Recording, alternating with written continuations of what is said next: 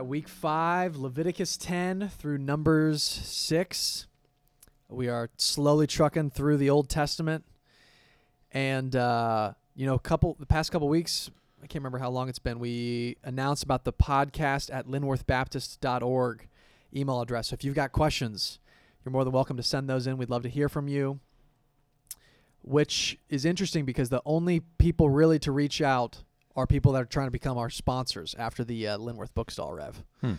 Bren's Pizza, We had it for lunch today. It was, am- it was amazing. and then, well, this one's not an official sponsor, but Jim Ringer's just upset that he's not our sponsor. So, I think I think this is going to be turned into a real side hustle for both of us. We might have to have Soup Keys Tortilla Soup be our Yeah, sponsor next ours- week. Yeah, what else could be our sponsor in our church right now that would actually be uh, that would be helpful right now? Yeah, we'll just think of like other really good. My Mamaw's Chili. There you go. That's another. Spo- that's one of our sponsors for this week. Gil Miller toasted grilled cheese croutons. Oh my, it's amazing. It's just we got we got it all. Uh, okay, so Leviticus obviously is a pretty daunting book. We kind of talked about that in the last last week's episode because it's getting pretty technical about some descriptions. You know, last week we saw the continuation of the law that was given at Sinai, and it's kind of honing in mostly on uh, the tabernacle at this point. and uh, there's even the instruction, beginning instruction about the priesthood, and the tabernacle is kind of having this callback to the Garden of Eden in, in a way of God is giving them uh, a way for Him to dwell amongst them, like we saw in Genesis three that He was walking in the cool of the day, and uh, we also saw that in Exodus 4, God's referring to Israel as his firstborn son. And, you know, despite being a son, the apple clearly has fallen far from the tree. Israel's not acting in some ways the way that God has commanded them to do. So, Israel's, we're seeing some of the early signs of some disobedience, especially as we saw the, the golden calf incident. But this week, as we finish Leviticus and get into the book of Numbers, uh, we're learn we're going to learn more about the laws that's going on in Israel, as well as some narrative that happens uh, in the book. But it's uh, some of the laws, kind of including Day of Atonement, uh, festivals, marriage, and family, and different cleansings, uh, and, and things like that. Anything else that you you feel that Leviticus contributes, or No, I think it's just kind of big picture reminder that we're continuing that theme of, you know, blessing, relationship of blessing. So if you go back to the table of contents of Genesis 12, 1 to 3, it's going to be generations or descendants. That's Genesis.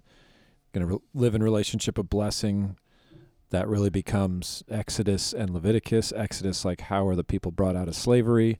Leviticus, uh, what's the sort of the ceremonial aspect of how sinful people can live in relationship with a holy God? And so that's, I think it's important to kind of keep that big picture um, piece in place. That this is this is the the ongoing development of that promise to Abraham. Yeah, and for people that might be discouraged or even daunted, you know, reading Leviticus for the first time, I- I would like to try to level the playing field in some ways, just to remind them that they're not alone. I mean, in your experience, was it over your head first time reading Oh, through yeah. Leviticus? Absolutely. And there's still parts of it that I'm like, I don't totally understand what's wrong with the winged bat or, Yeah. you know, whatever Or this is. particular hair follicle? yeah, yeah, Yeah. absolutely. Haven't quite haven't quite reached that yeah. level of uh, explanation. Right. But it is it is kind of the graveyard of through the Bible in a year. It totally reading, is. You know, and if you get through there then it's like Chronicles becomes the next graveyard. Yeah, yeah, yeah. So There's if you different different checkpoints along the way. Yeah, but it actually is pretty amazing. There's actually some incredible stuff that hopefully we'll be able to touch on here that really do contribute to the big picture Yeah. of of you know God's work to have a relationship with Yeah. his with people. Yeah, it, it, I was I was trying to think of an illustration of what's it like. It- it's almost like if the New Testament and New Covenant, you know, time of Jesus and beyond is, you know, one movie or one act. This part right now we're seeing is the first half that helps us helps enhance that second viewing. Totally, totally. And it's just challenging because right now we don't really see how it's going to unravel all the ways. And sometimes you like we won't even really see it fully even the first time we read through it even the second you know i I feel like each time i read through leviticus i'm slowly picking up pieces that uh, connect and paint help help paint the bigger picture. So speaking of big picture you know we've we've kind of talked about uh, you know we had the table of contents that we mentioned in genesis 12 we've also talked about how there's two kind of twin themes that we see all throughout scripture about uh, the lineage of god's people and God's place, the dwelling place of God. And I, and we you know we we've kind of talked about uh, this last episode, and and this kind of uh, doesn't have any explicit continuation that we can look to here, as it has previously when we saw the descendants of uh, Eve and Abraham and Isaac and Jacob, for example. Uh, but you know, God's people, we're seeing this is God's people aren't just going to be merely descendants, but they're going to be obedient descendants to the, the law that is, that is being given. And in terms of God's place, you know, we're seeing the instruction of the tabernacle. You know, we've kind of seen it appear in different places. It was in the Garden of Eden, and uh, Noah in the burning bush, and then on Mount Sinai, and now it's the instruction that God's presence is going to be uh, in the tabernacle. So that's just a very brief.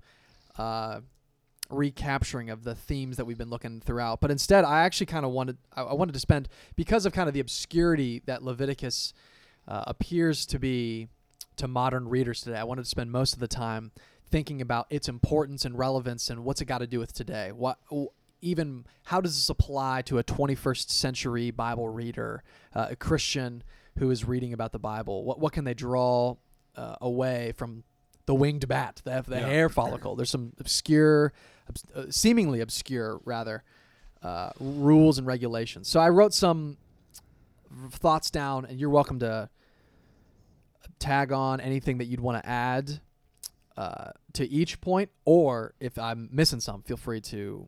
Uh, or rebuke you, or if I'm just wrong, yeah, just straight up, just uh, just tell me I'm wrong.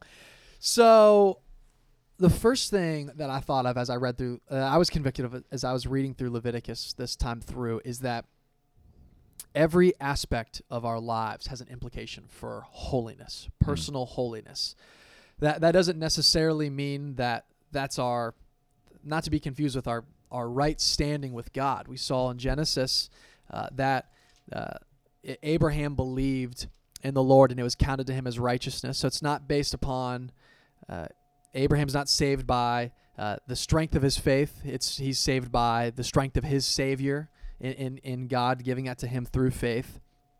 And in Leviticus, especially in like 19, we see, You shall be holy, uh, for I, the Lord your God, am holy. And that's really what this is largely about, is there's kind of this command to be holy, set apart and distinct from the world outside um, than, than everywhere. Than, yeah, you're to be distinct from, from the outside world. And that's what this, it looks like to be God's people receiving that blessing and that covenantal relationship. Anything you'd add there about personal holiness? Yeah, I think there. Well, two things. You know, it relates to how do we understand like all these clean and unclean laws yeah. in Leviticus. Um, you know, there's as you read this this week, you know, there's going to be parts of this where you're like, it just feels bizarre and weird and whatever.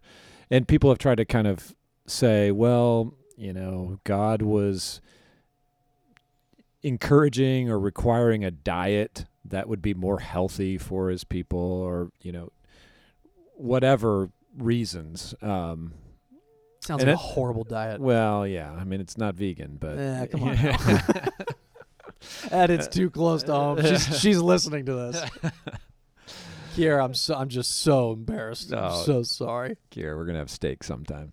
Uh,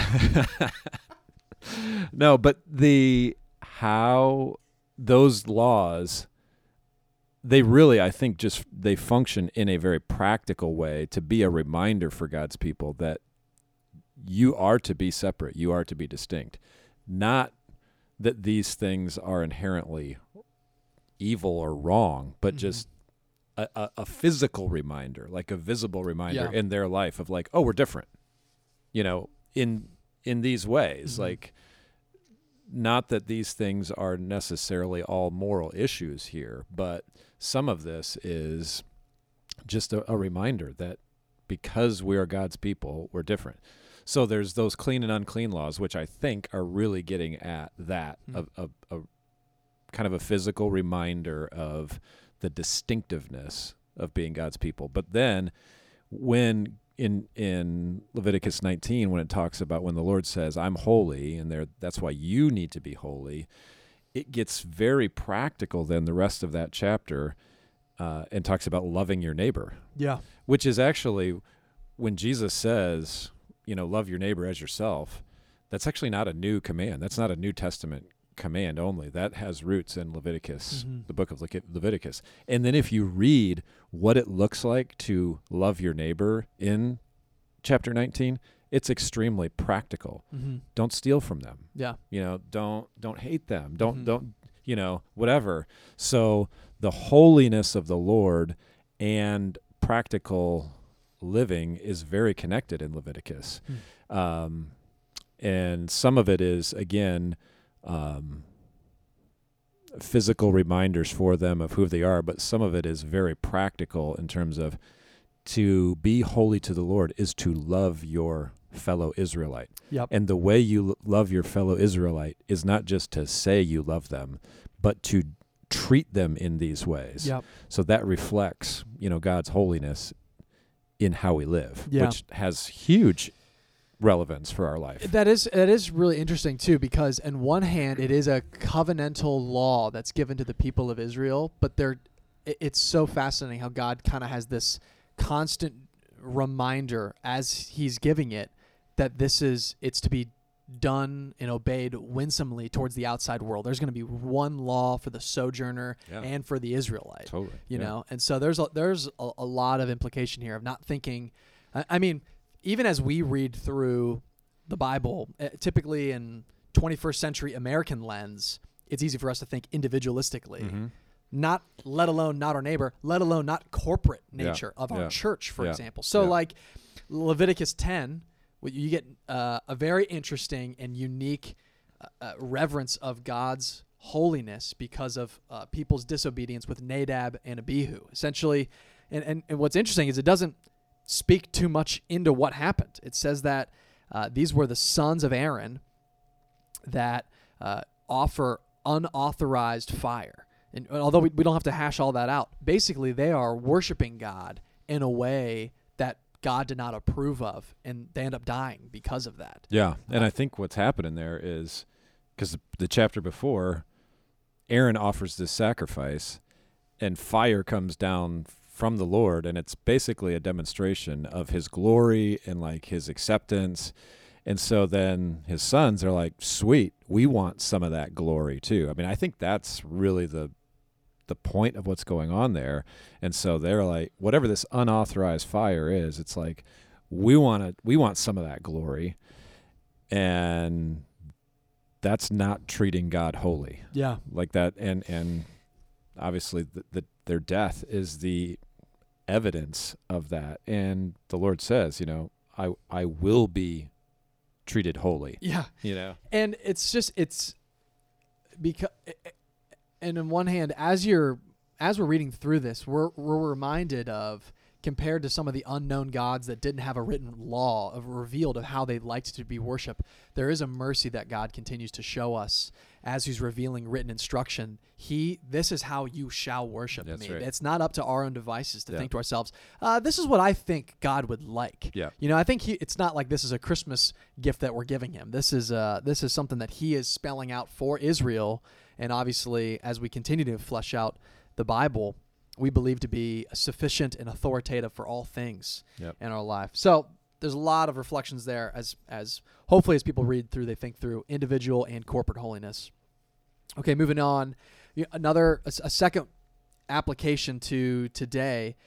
Uh, or to readers today rather is we get an idea of the surrounding world around Israel at that time.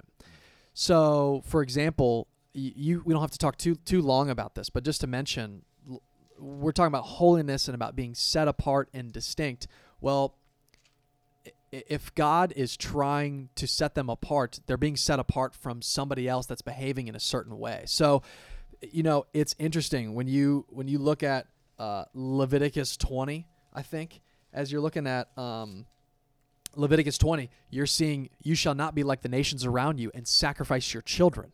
So you kind of begin to realize this is not a morally neutral e- territory that they're entering. Yep. It's not as if this is. Uh, it, same is true about sexual immorality. You know, this is an area that people are sleeping with whomever they want, whatever animal that they want. Which is crazy because you think about our day and how sexually deviant and broken our society is, but then you realize this is nothing new. Mm-hmm. I mean, it's crazy because, like, like you said, the reason why these laws of about sexual deviancy and immorality are in here, it's because it's happening. Yeah. You know, Yeah. so it's not like, oh, we're in this New, know, yeah, unprecedented time yeah, of yeah. sinfulness. Which or, it, I mean, we are in a very Mhm. sexually broken society, but it has roots in. I mean, human nature will will go this way. and Uh, you better believe that when God was laying down uh, the the law of uh, uh, of sexual morality, that the outside world looked in on them thinking this is insanely conservative. This Yeah. is so restrictive, and you're not being who you are. Yeah, yeah, Um, so we see, you know, and, and again, e- even there's some.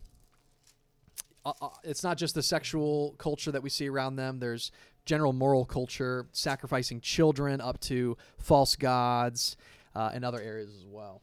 Okay, a third I thought of is we see the wages of our sin, the Yeah. cost of our sin. Honestly, it's actually very similar to what you talked about this past week in your sermon. Hmm.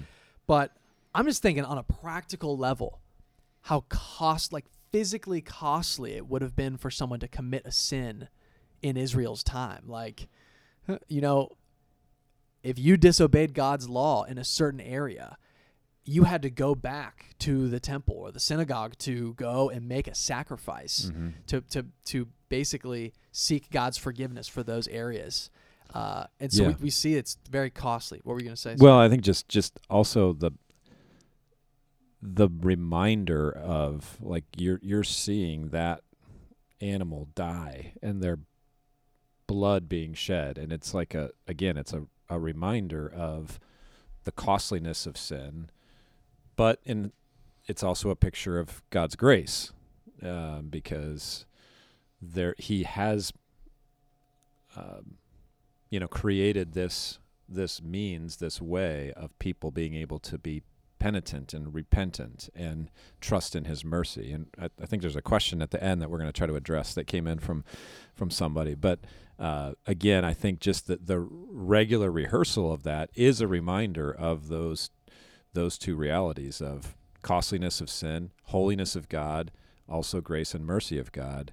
But this this longing or this looking forward to a day where that doesn't have to always be the way.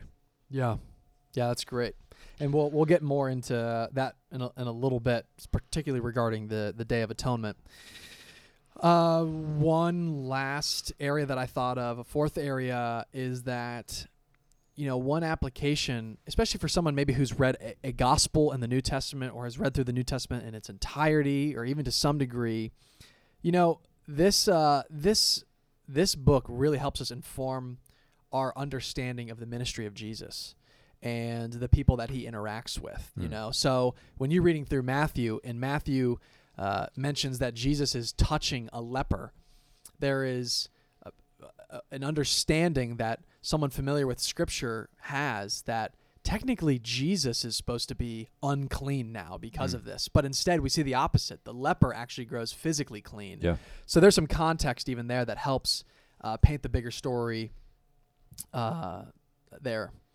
Um, in just a second, I want to ask uh, you about Day of Atonement in Leviticus 16. Anything else? Any other applications you think of about the book, just as people are reading it? Uh, I don't. I mean, we've talked about a good number of applications, but I think another thing to just sort of heads up to be thinking about is in chapter 23 uh, and following, you get the the feast cycles. So again, it kind of relates to as you're reading the New Testament and you're reading like, okay, now it's th- this feast, and it's the Passover feast. And so I don't think this is like you read this once and you're like, oh, I understand what all of those feasts are and what they are doing and the significance. But it does sort of lay the foundation of this is the the religious, sociological, cultural paradigm that the you know even Jesus himself is is is living in. This is the life of so these feasts and they were a very central part and those are kind of introduced here. And um, you mentioned this in the in that feast cycle or, or those those feasts is this Day of Atonement, um, and it this is the the one time.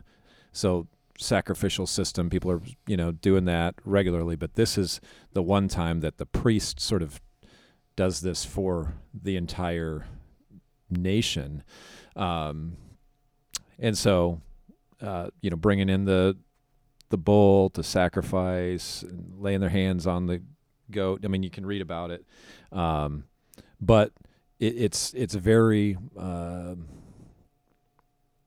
uh, symbolic or pointing forward to what Jesus is going to come to do, and, and and we see the fulfillment of that. But we also see the limitations of the Day of Atonement um, because of you know the repetitive nature of it, and um, yeah, only one person being able to to kind of go in there, but even that person needing to make sacrifice for his own sin before he makes a sacrifice for the sins of the people. So, in a sense, Jesus is fulfilling that. Obviously, he's also very different from uh, what's going on there, but that's a central piece of Leviticus also. So, just a heads up.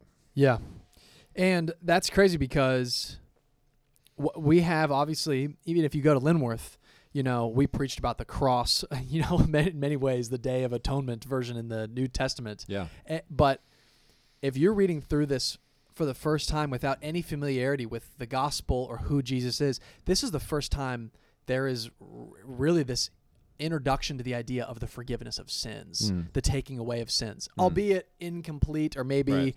uh, imperfect at this point. It's a huge deal uh, and in many ways is one of the highlighting chapters of all the first five books of the Bible. Yep. Um, so Which leads very well into a question.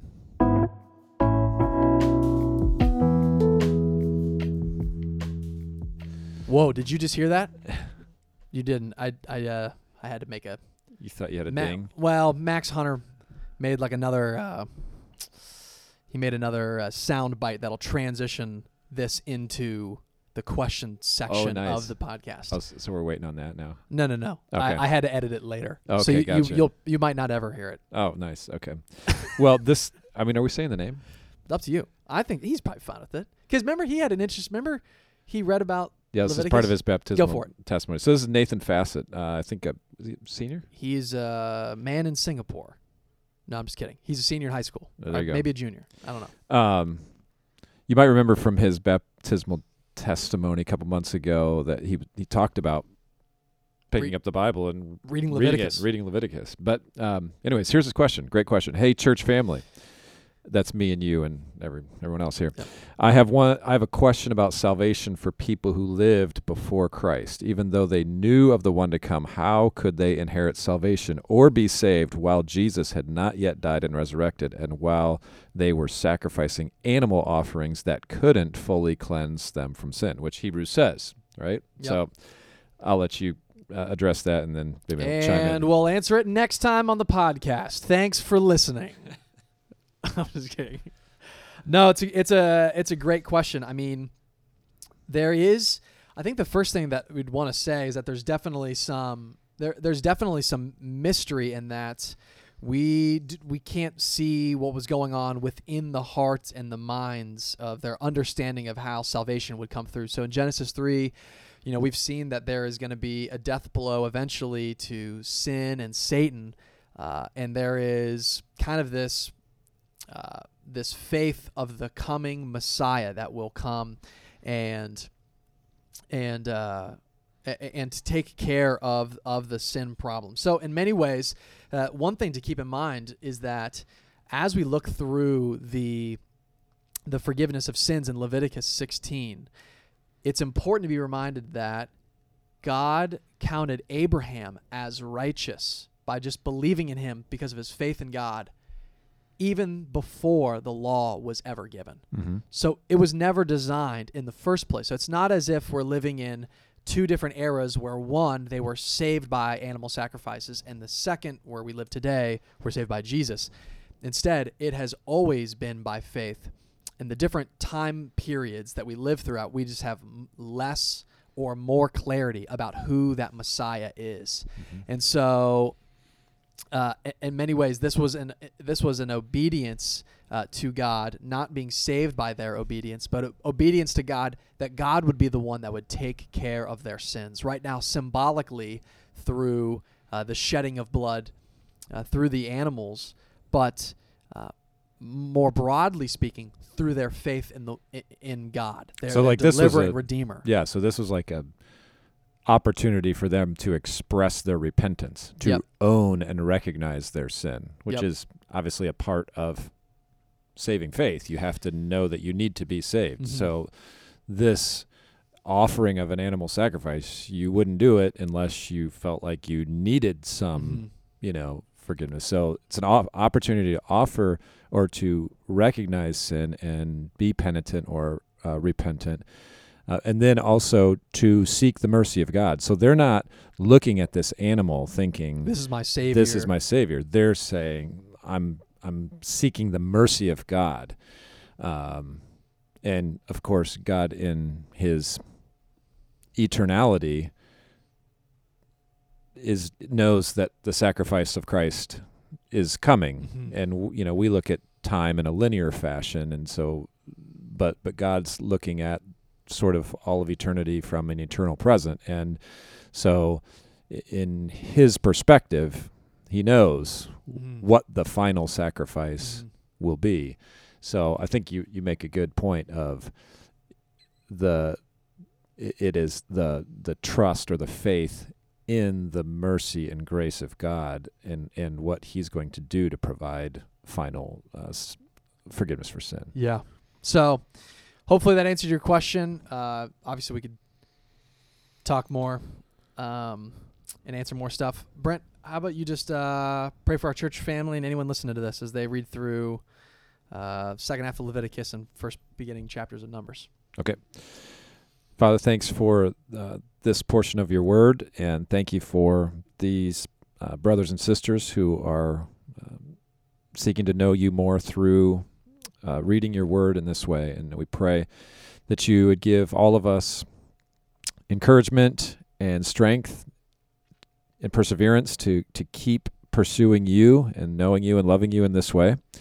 And uh, guard us from discouragement guard us from uh, giving up or feeling like oh, I'm behind or whatever. But help us to just keep getting to know you and come coming to love you and to love others around us. In Jesus name amen.